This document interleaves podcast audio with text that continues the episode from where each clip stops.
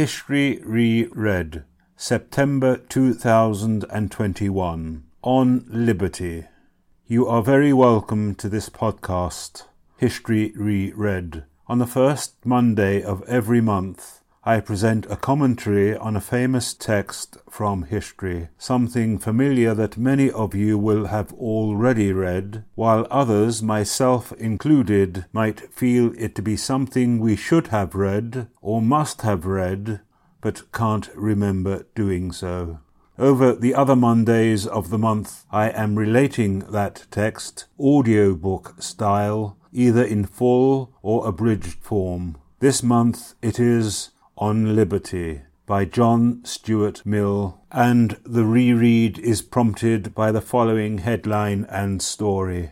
Shall I still wear a face mask in shops and on public transport? Latest government guidance explained by Danielle Sheridan, Joe Shute, and Dominic Penna, taken from the London Daily Telegraph online on the 19th of July 2021. This article was published on the day restrictions were formally lifted in the UK following a postponement from the 21st of June. The UK government argued for the delay based on projections that 10% more people will have received a first dose of vaccine up from 79%, in addition to an increase of 19% to 76% of the fully vaccinated that will have taken place by the later date as a result of the delay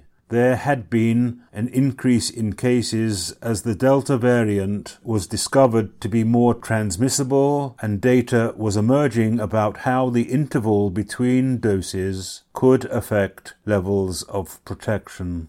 Scientists were wary that the return of certain basic freedoms was going to act as a gateway for this variant. On July the 11th, a major international football or soccer tournament came to an end in a match at Wembley Stadium in the capital of the UK with more than 76,000 spectators in attendance. There had been 10 competition games at this venue with stricter limits on the numbers allowed into the stadium. There was no spiralling upwards of infections, hospitalizations, or deaths. However, research published in The Guardian on the 20th presented jointly by the Department of Culture and Public Health England show that over 9,000 cases can be traced to the latter stages of the tournament.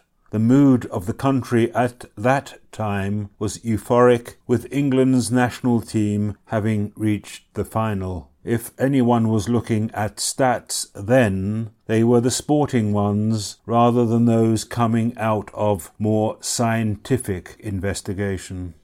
As some scientists had predicted, cases were still rising, peaking at 46,000 on the day before the lifting of social restrictions, the 20th. They then immediately fell. There was no correlation between the drop in cases and the release from the obligation to wear masks. In fact, some restrictions remained, such as arrivals by air from red list countries. UK nationals in this situation were and still are being forced to quarantine.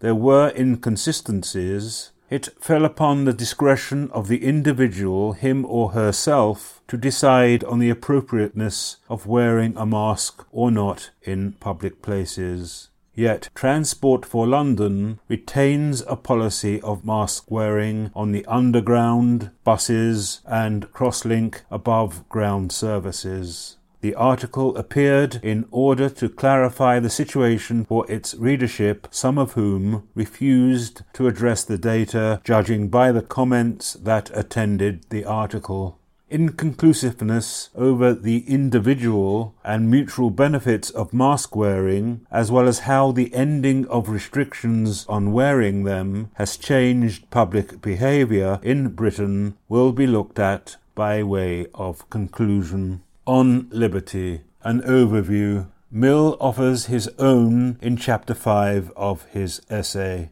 The maxims are first, that the individual is not accountable to society for his actions insofar as these concern the interests of no person but himself. Advice, instruction, persuasion, and avoidance by other people, if thought necessary by them for their own good, are the only measures by which society can justifiably express its dislike or disapprobation of his conduct.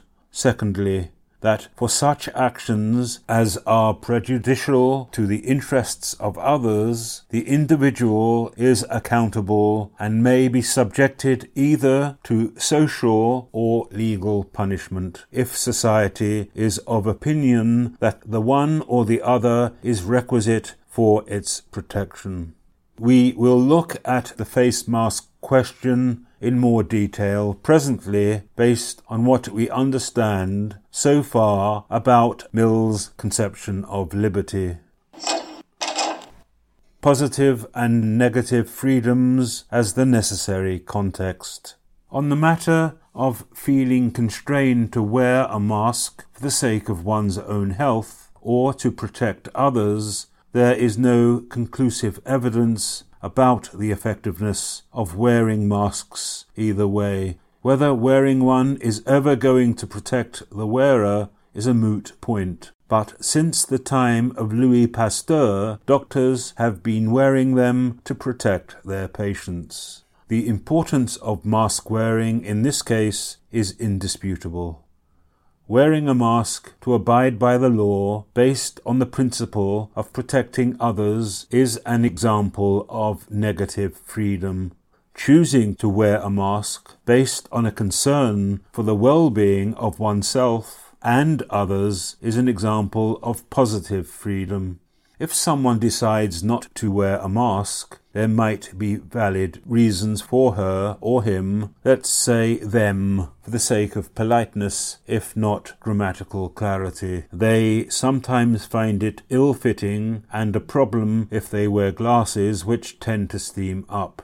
Furthermore, they may work in a community where others rely on the ability to read their lips either partly, for example, those working in noisy industrial environments, or more intensively, as with nursing home staff who need to communicate to those of advanced years who are significantly hearing impaired. During the first wave of the pandemic, with cases rocketing throughout the late spring and early summer of 2020, many could say, among the generally healthy, that they knew of no one suffering from the COVID virus.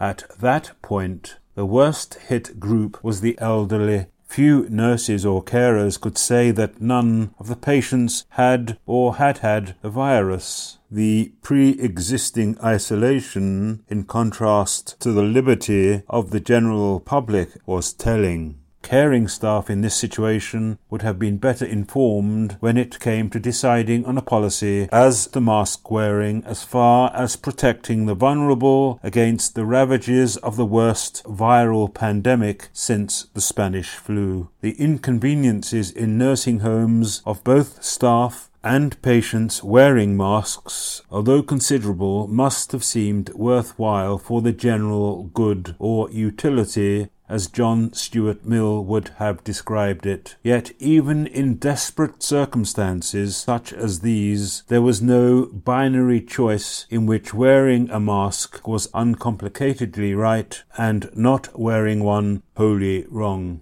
Nor was there or is there a straightforward choice between which public institutions are to remain open and which are to be closed?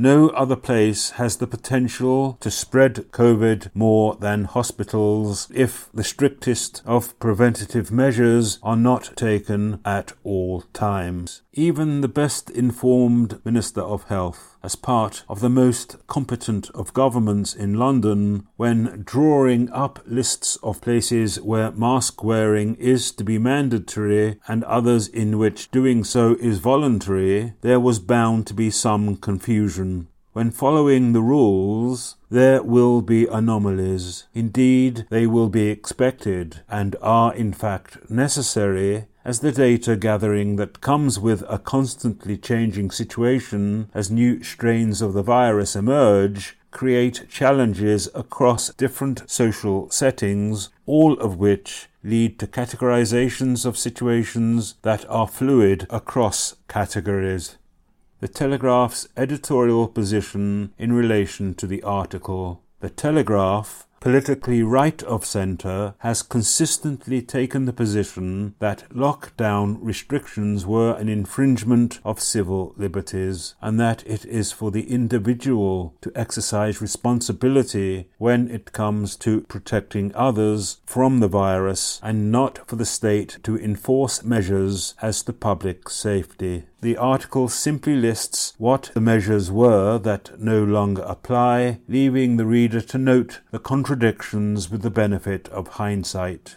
More tendentiously, it highlights the position of local government as voiced by the mayors of England's two biggest metropolitan areas. London and Greater Manchester, where mask wearing is to remain compulsory on public transport for the sake of protecting the vulnerable, then contrasts this with examples of company policy in the private sector beyond municipal control. In particular, the rail delivery group were reported as saying that passengers would quote, be encouraged to wear masks when stations are busy. Many rail operators have said they will expect passengers to put on masks when in a crowded carriage. It raises the prospect of passengers having to put on and then remove coverings throughout a journey, depending which rail service or station they are using and how busy it is.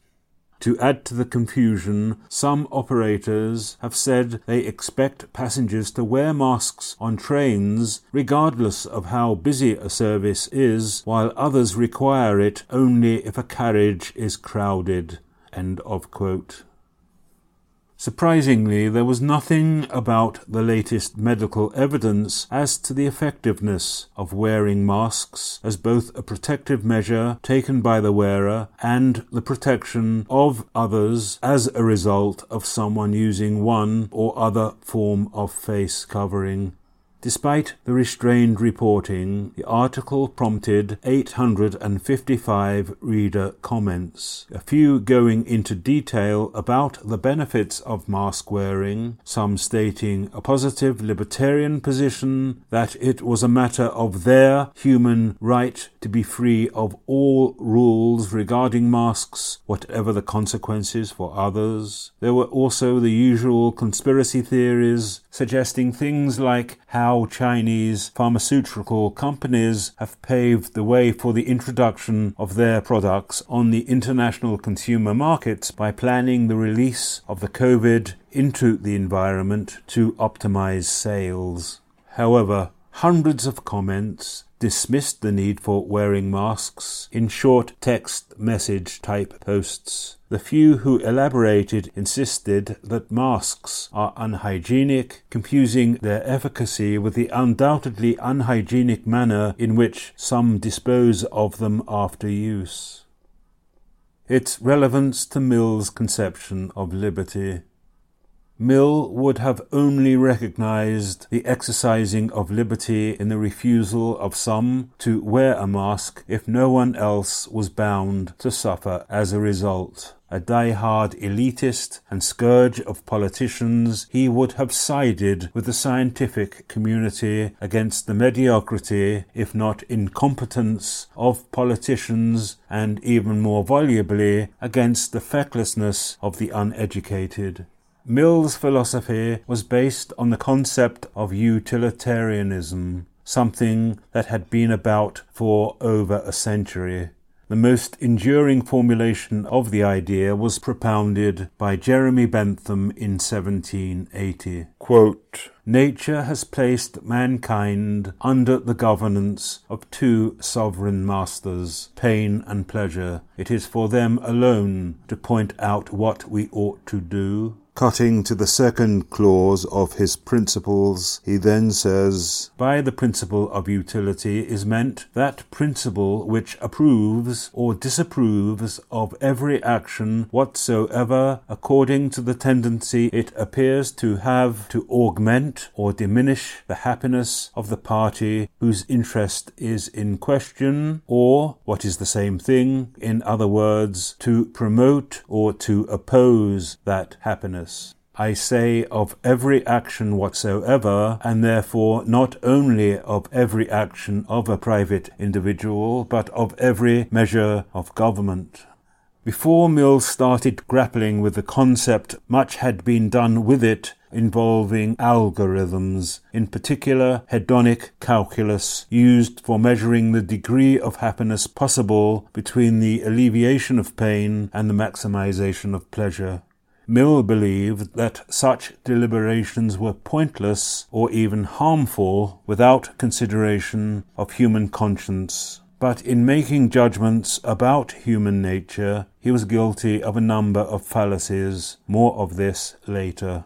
If, according to Mill, a healthy person, not merely asymptomatic, but tested and found to have no infection, refuses to wear a mask but subsequently contracts the virus and dies as a result, then they hurt no one but themselves. If this is where it ends, then there are grounds for defending their exercising of civil liberty as far as this goes. Mill would have supported this position. But what if their family suffers as a result of, in Victorian terms, the loss of the breadwinner? Moreover, assuming this person does not perish in some hovel away from civilization, attempting to save the life of such an individual still poses an element of risk to the medical and nursing staff. It seems a latter day John Stuart Mill would have had zero tolerance not only of anti maskers, but anti vaxxers. The refusal to accept vaccination would amount to an even more flagrant disregard of public safety as the benefits to society, the utility of vaccination the evidence for the efficacy of the various vaccinations as protection from COVID is overwhelming despite side effects in a small percentage of cases and some doubt as to how long the protection lasts and whether longer intervals between the initial dose and a second booster dose is likely to increase protection. Those who refuse to be vaccinated play both wittingly and unwittingly a more active part in spreading infection. Despite rejecting the hedonic calculus of Jeremy Bentham, Mill was still playing a numbers game not necessarily callous about individual human suffering, but remaining aloof over questions about the experiential nature of pain, believing that it can be aggregated out to a statistic as if the well-being of society is safeguarded not by the challenges of those who suffer the least, but by the fewest possible, suffering in full measure. Now let's look in detail at Mill's essay on liberty without further delay. Mill was not interested in questions of determinism, free will, or metaphysics generally. He was concerned more with civilization and the ways societies organize themselves, and by extension, primarily, the place of the individual within society. The introduction to his essay on liberty makes this clear. Here he sets out his three main ideas in descending order of importance. 1. Freedom in the matter, quote, of the liberty of thought and discussion. 2. The freedom, quote, of individuality as one of the elements of well being. 3. Freedom in the matter, quote, of the limits to the authority of society over the individual. Respectively, they are essentially the freedom of speech, the freedom to pursue tastes if they do no harm to others, even if they are considered immoral by society, and the freedom of assembly. They form the three central chapters of the essay following the introduction and before offering applications, here mentioning along the way high stakes exams, free trade, drugs, the slave trade, as well as others.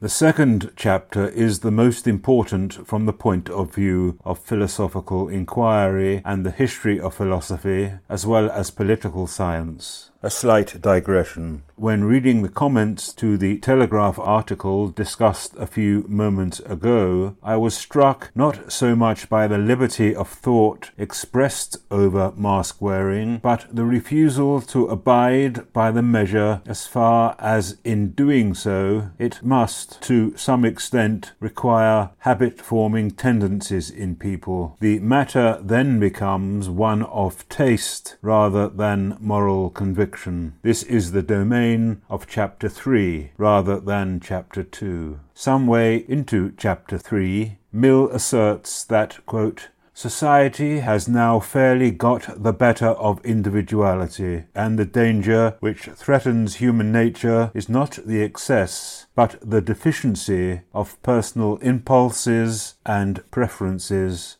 Having already mentioned the Holy Roman Empire and unspecified individuals of strong will, to use his phrase, who at that time managed to rein in the excesses of the popes, Mill continues Quote, the popes asserted a power over the whole man, claiming to control all his life in order to control his character, which society had not found any other sufficient means of binding. Mill, who was among the more forward thinking in relation to women's rights in the middle third of the nineteenth century, might have mentioned that this claiming of control was more binding or oppressive for women than for men. Moreover, Given that he is more interested in consequences than in human motivation or tastes, it perhaps does not matter that he fails to recognize dogma in both these spheres. But in alluding to the Holy Roman Empire, it would seem odd if we were expected to infer that Charlemagne and his successors acted, to use his words, on impulse from personal preference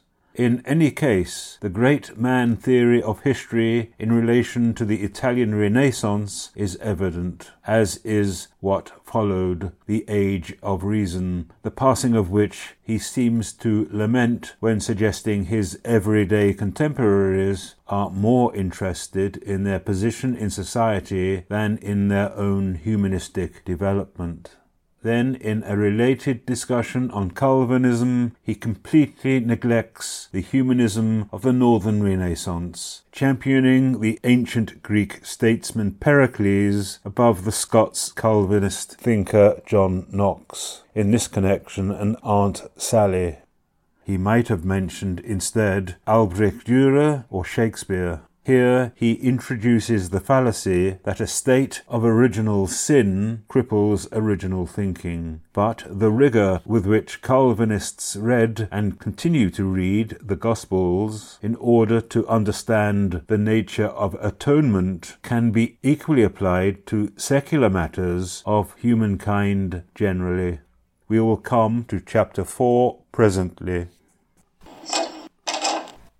In the relatively shorter chapter 4, Mill looks at the legitimate role of governments when it comes to punishing a person for neglecting to fulfill a duty to others or causing harm to them. His position is that the consequence of neglect should be punished, but not the vice that gave rise to it in the first place. He gives as an example polygamy among the Mormons of the Utah Territory. Which did not become a US state until 1896, a generation after Mill's death. He regarded with great personal distaste the practice of plural marriages on the part of the men as tyrannical and argues his point well, even in relation to figures of speech today. Quote, it is a direct infraction of that principle, liberty being a mere riveting of the chains of one half of the community and an emancipation of the other from reciprocity of obligation towards them.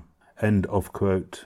However, he accepted the position that Mormons were entitled to settle their own Zion or New Jerusalem out of harm's way, harm to the United States, but in viewing them as a sect, he is guilty of the fallacy that those far away are somehow more homogeneous as a community than members of one's own immediate environment. Proportionately, an extended religious community is not going to have the same social diversity as the citizens within a nation state, but Mill is mistaken in dismissing Mormon practices when asserting that half the women folk are ready to be one of any number of wives to the same man, while the other half are not. There is no mention of Mormons who feel their liberty is being denied by other Mormons, not just potentially wives in a certain type